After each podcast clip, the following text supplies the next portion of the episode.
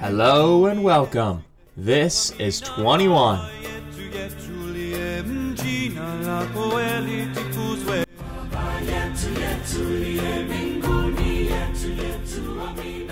Episode 9.4 The World's Most Legendary Artifact. We have just concluded with the ninth wonder of the ancient world King Solomon's Temple to Jehovah at Jerusalem. But before we move on to the next wonder on our list, I want to take an episode and explore one particular rabbit trail regarding King Solomon's Temple. This rabbit trail is the Ark of the Covenant. Now, this episode is going to be a little different than pretty much the rest of the episodes that we have done or will do on this show. I do my best to be as factual as possible. Now, this isn't the easiest when covering ancient history, as primary sources are few and far between. But one of the fun things about ancient history is that you get to theorize a little bit. And that's exactly what we will do today. This episode will also probably be the longest on the show. I do not want to break this up into two weeks. I'd like to get this all done in one episode before we move on. So I'm going to cram a lot of information into this episode. I apologize for that. I hope I don't lose anybody. But I think it's best that we finish this all in one week. We will first discuss a number of different theories about where the Ark of the Covenant's final resting place is before we end with my personal theory about where it rests.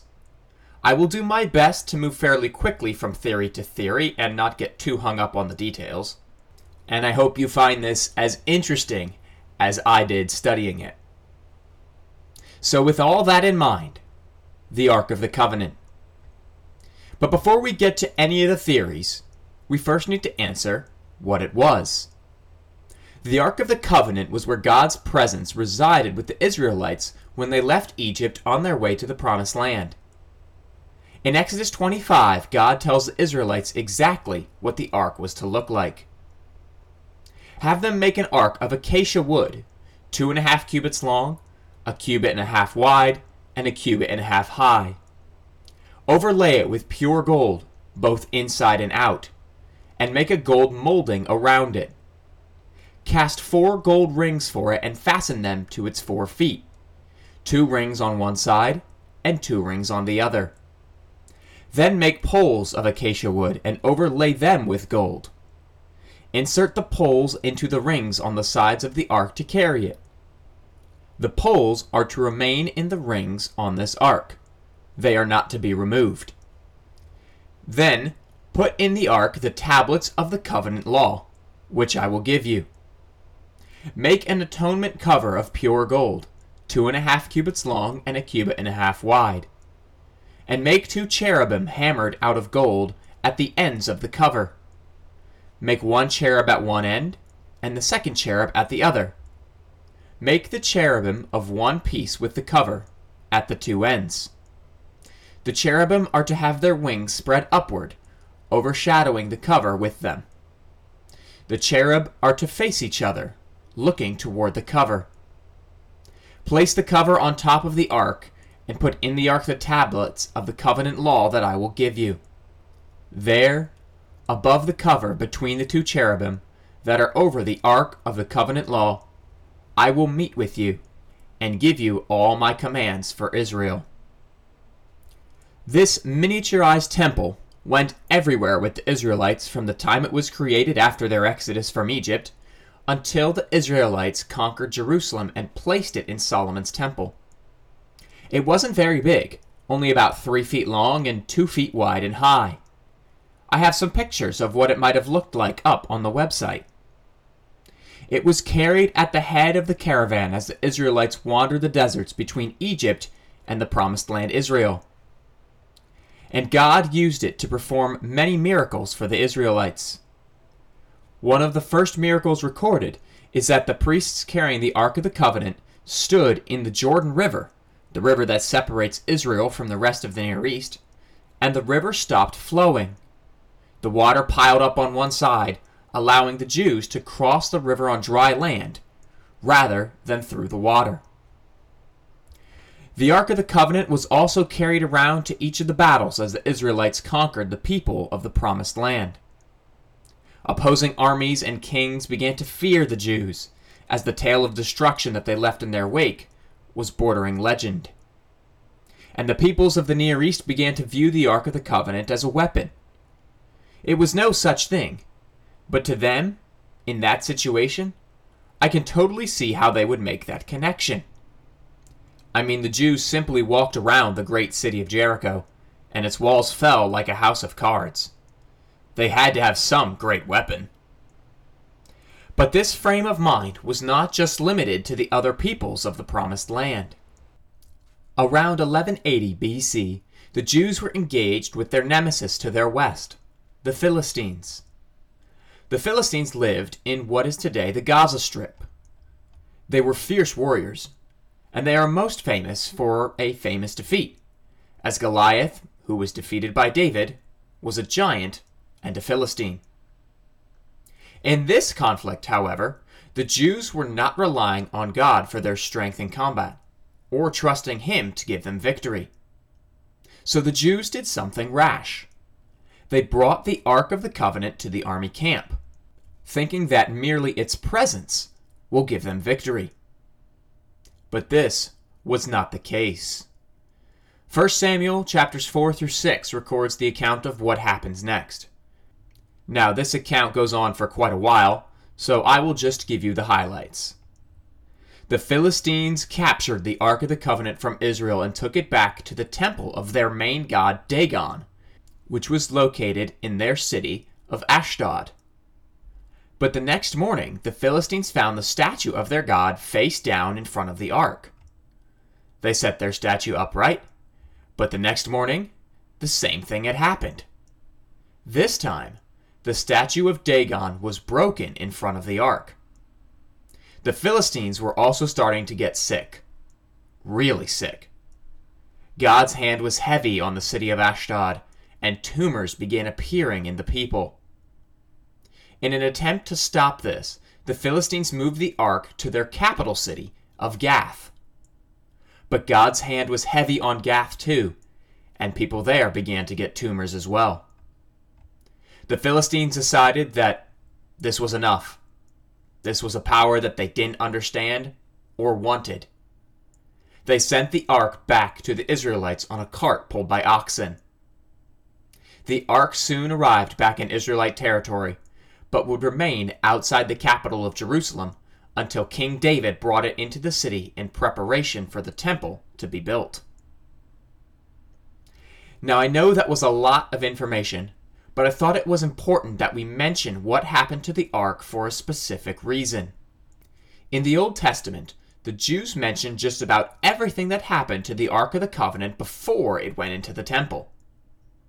Obviously, the Ark of the Covenant was the most important treasure to be placed in the temple of the Lord. God's presence still resided in it, and it was the focal piece for the Holy of Holies. And the Jews held major celebrations when it was returned by the Philistines, when David brought it into Jerusalem, and then again when the temple was completed. So, why then, once the Ark of the Covenant was placed in the Holy of Holies, does it disappear? While there are a few references to the Ark of the Covenant in the later books of the Old Testament, there is zero mention as to what happened to it. This has led historians, Bible scholars, etc., to debate when and where the Ark disappears from history, and where it is today. Did a foreign power come and take it? Did God command the Jews to hide it? If so, where? Will it ever be found? Now, before we get into the theories, all the information, and everything else, I want to mention something. I have separated the information to try and make it a little easier to follow. We will start with what the Bible says about the Ark of the Covenant and where it might be, and then we will move on to different theories as to who has it and where it is and then we will finish with my personal theory. I have separated the theories into chronological order, hoping that this way we can get our facts straight before we go into the wild conundrum that is hypothesizing and theorizing about the ancient world. Make sense? Okay, here we go. As we have learned throughout the past three weeks, King Solomon's temple to Jehovah at Jerusalem was ransacked and stripped multiple times. However, an interesting note can be made about what the authors say about these sackings. In both their exile and their return to Jerusalem, the Jewish authors only mention that it is the temple's treasures which are taken or returned, but nothing about the ark.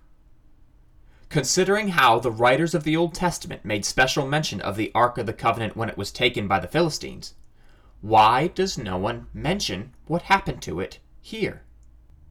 This has led some to believe that it was gone even before the Babylonians came and sacked Jerusalem. There are several different theories along this train of thought. Some people believe that the Ark of the Covenant was taken by the Egyptians in a previous raid.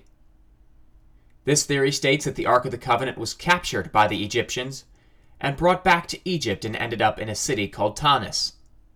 This is what the Indiana Jones movie Raiders of the Lost Ark portrays as what happened. But when this raid would have occurred, which Pharaoh did it, and why the ark was hidden in Egypt is anyone's guess but it would have had to have happened before Nebuchadnezzar's sack in 597. If the Egyptians did take it, then perhaps God struck them as he did the Philistines. So they buried it in a city out in the desert to try and end their punishment.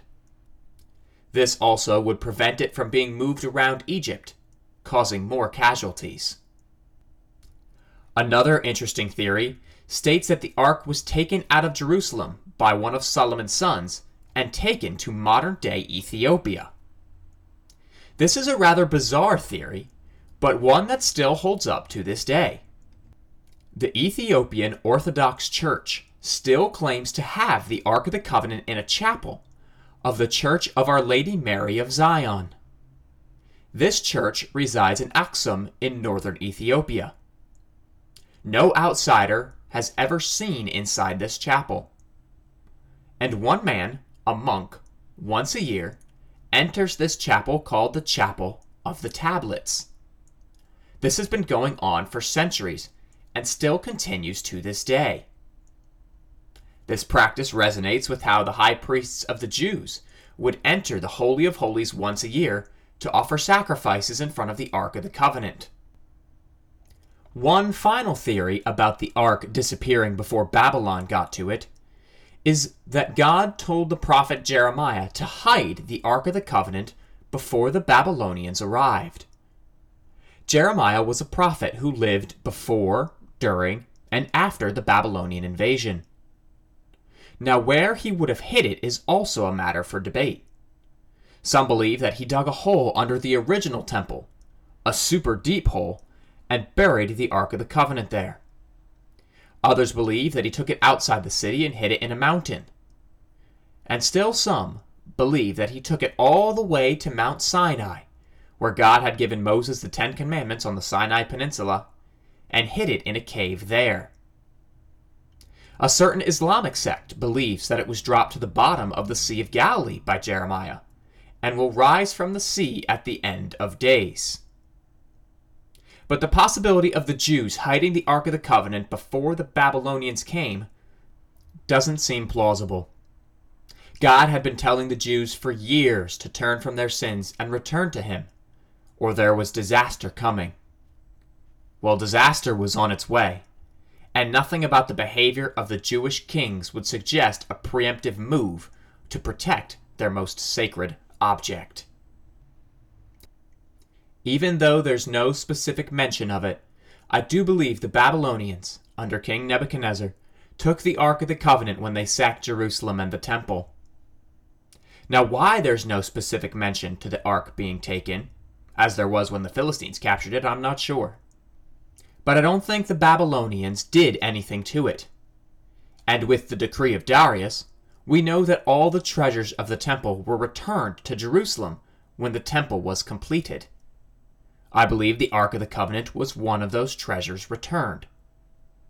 This could possibly explain the reasoning for Darius to order protection for the Jews as they rebuilt their temple.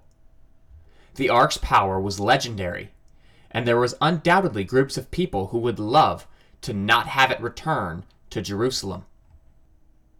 So let's recap. The Egyptians did not take it. It was not taken to Ethiopia. The Babylonians took it in their raid, and Darius, the Persian king, ordered it returned. The ark is back in Jerusalem. It sits in the newly rebuilt temple, and the worship of the Lord continued as it once did in the days of Solomon. So, where did it go from here? One theory states that Rome and the Vatican has it in its archives.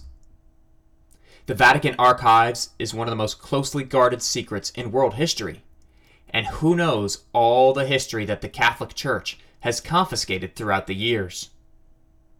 But this theory rests on the belief that Titus, the general who put down the Jewish rebellion at the end of the first century AD, captured the Ark of the Covenant and brought it back to Rome. Once in Rome, it would have been easy to snatch up once the Catholic Church started gaining power. But I find this theory difficult to believe. A significant Roman conquest like that, there would be statues and temples and reliefs built describing this event. Now, it's possible the Vatican had all those destroyed to cover the fact that they do have the Ark of the Covenant. Perhaps that's something we'll never know. But another theory, which ends with the Vatican in possession of the Ark, is that it was brought back to the Vatican by Crusaders.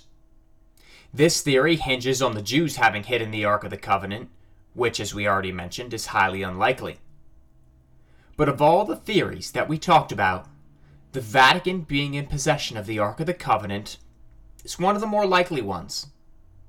The Catholic Church has absconded with and destroyed so much history throughout the years, you can't put a figure to it. So much history has been lost thanks to the Catholic Church. So if the Ark of the Covenant did end up in Rome, it definitely has found a way into the Vatican archives. And if it's there, there's no way it will be brought back into the light. One of the more random yet surprising popular theories about where the Ark of the Covenant is resting today is that it is at the bottom of the money pit on Oak Island in Nova Scotia, Canada. Now, when I first came across this theory, this one took me by surprise. Like, how did the Ark of the Covenant end up in the New World? This theory states that it was brought over by the Knights Templar in the early Middle Ages, centuries before any of the other European explorers even arrived. Leif Erikson, the famous Viking, was said to have reached Newfoundland around 1000 AD, so it is possible that there was a known path to the New World centuries before any of the other southern European explorers made their trips. But this has very national treasure vibes. I don't buy this theory at all. All of these theories about where the Ark of the Covenant is located have substantial holes. I don't believe any of the theories that I just mentioned to be true. I don't think the Jews hid it. I don't think the Ethiopians or the Egyptians have it. I don't think the Vatican has it. Nor do I think it was buried somewhere in the New World. And there are many other wild theories that I do not have time to mention here but I'm sure you can find them with a simple internet search. While all of these theories seem to have some kind of quote unquote evidence supporting their claims, well, let me just say I will be genuinely shocked if one of these theories turns out to be true. I will be less shocked if the Vatican has it compared to any of the other theories, but I would still be shocked nonetheless. Alright, ending with the wild theories. That brings us to the moment I'm sure y'all have been waiting for. My personal theory about the location of the Ark of the Covenant. My theory is just like all the others I've mentioned so far. There's not really any substantial evidence to support my theory. There are, however, a few facts about some events in history and about the Ark of the Covenant which do support my theory. And if I'm right, it would explain two of the biggest mysteries of the ancient world. Alright, without further ado, my theory. Drumroll, please. I believe the Ark of the Covenant is buried in Alexander the Great's tomb. Hear me out. Alexander the Great was one of the most outside the box thinking generals in history, and as such, he was one of its best. But his best tactic was to adapt weapons technologies from the peoples around him and the peoples he conquered. Add this to his bold battle plans, and it worked perfectly. As Alexander traveled south from the Battle of Tyre in 332 BC, he passed through Jerusalem and was given a hero's welcome. And undoubtedly, if he hadn't heard the stories already, he was told how the Jews conquered the Promised Land. The account of the Battle of Jericho undoubtedly had him fascinated, as did the account of the Jews losing the Ark of the Covenant to the Philistines, and what God then subsequently inflicted on them. I believe that Alexander requested to have the Ark of the Covenant, carried by some of the Jewish priests, travel with him and his army on the rest of the Persian campaign. He knew that there would be many more tough battles ahead, and if this Jewish artifact could help him in his conquest somehow, he would do anything to get the Ark with his army. Now, this doesn't mean that Alexander saw the Ark of the Covenant as a weapon. He clearly was a very smart man and would have asked for all the details about proper care and control of the Ark of the Covenant. He would have been told how only the Jewish priests could carry it, how no one was supposed to look in it or even touch it, and he would have been told about the penalty for doing just that. Now, whether he paid the Jewish leaders or they just gave it to him, I believe that a small group of Jewish priests went with the Ark of the Covenant and joined Alexander's army when he passed by Jerusalem for the second time in 331 BC. And for the first little while, Alexander abided by the rules given to him by the Jewish religious leaders. The Jewish priests carried the ark with his army, and Alexander continued to have success in combat. He defeated the Persian army and created the largest empire in history until the Mongols and Genghis Khan came along. But Alexander was not done. He was not satisfied with the empire he had. He wanted more. He pushed past modern day Iran, where the Persian heartland was, and attempted to conquer the nomadic peoples of modern day Afghanistan, Pakistan, and Western India but this would prove to be the undoing of Alexander. The nomadic peoples of the Himalayan mountains were some of the most difficult people to conquer, and they remain so to this day. Every time Alexander made some headway in some area, somewhere else he would lose any ground he had previously gained. This continuous sort of musical chairs for the few strong points in the region drove Alexander and his men to the breaking point. Alexander's army threatened mutiny if Alexander did not call off the conquest and let them go home. The empire was already big enough. They were tired of fighting. Just go back to Babylon and rule. And this is where the Ark of the Covenant makes its return to my theory. It was at this moment, when Alexander was staring defeat and mutiny in the face, that he too, just like the Jews, did something rash. I believe he opened the Ark of the Covenant and claimed its power for him and his army. Now, whether this was a selfish move or a move to galvanize his men, who knows? But it was at that moment that God struck him with a disease, possibly a tumor, similarly to what he did to the Philistines. Alexander got suddenly sick and died at the early age of 31. A common theory as to why he died is he was poisoned by his disgruntled men, or picked up some illness from India on one of his most forward excursions.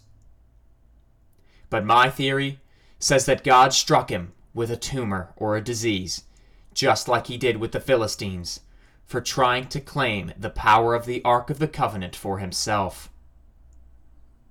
The Greek generals with Alexander instantly knew what happened, and they knew what was going to happen. Their great general, the most powerful man in the world, who had led them from Macedonia to India, had just done exactly what he was told not to do. And the consequences of his actions were obvious. When Alexander quickly became deathly ill, they knew why, and wanted no part of it. When Alexander died in Babylon in 323 BC, it left two overwhelming questions. One, what to do with Alexander's massive empire, and the other, what to do with the Ark of the Covenant. It was obviously too dangerous to let any of them have it, but it was too tempting to resist. The legendary power that accompanied the Ark of the Covenant, though tempting, could not fall into anybody's hands. So they decided to handle both problems at one time. They would split the empire amongst themselves, each one getting a certain region, and the Ark of the Covenant would be buried with Alexander himself. This way, no one else would die, and this would help prevent grave robbing, as anyone who would attempt to open his tomb would succumb to the power of the Ark of the Covenant.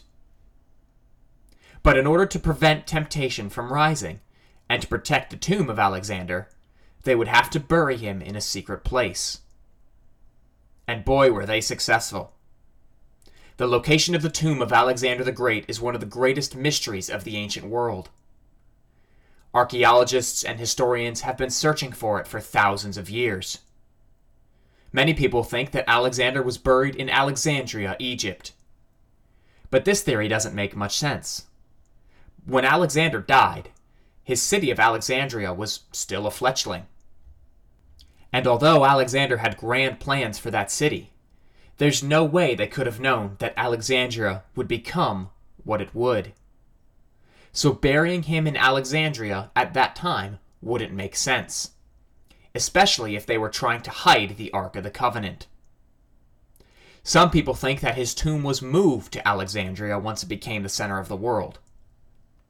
But disturbing the tomb of the King of the World, literally, would be an unforgivable crime even if he wasn't buried with the most legendary artifact of the ancient world. You would never disturb the tomb of a pharaoh, the king of Babylon, Persia, and Greece. So the Ark of the Covenant is buried with Alexander the Great. That leaves just one question Where? Where is Alexander and the Ark of the Covenant buried? If my theory is correct and the Ark of the Covenant is buried with Alexander, then it would have to be somewhere remote, very difficult to get access to. And with Alexander's death in Babylon, the Tigris and Euphrates rivers offered a solution.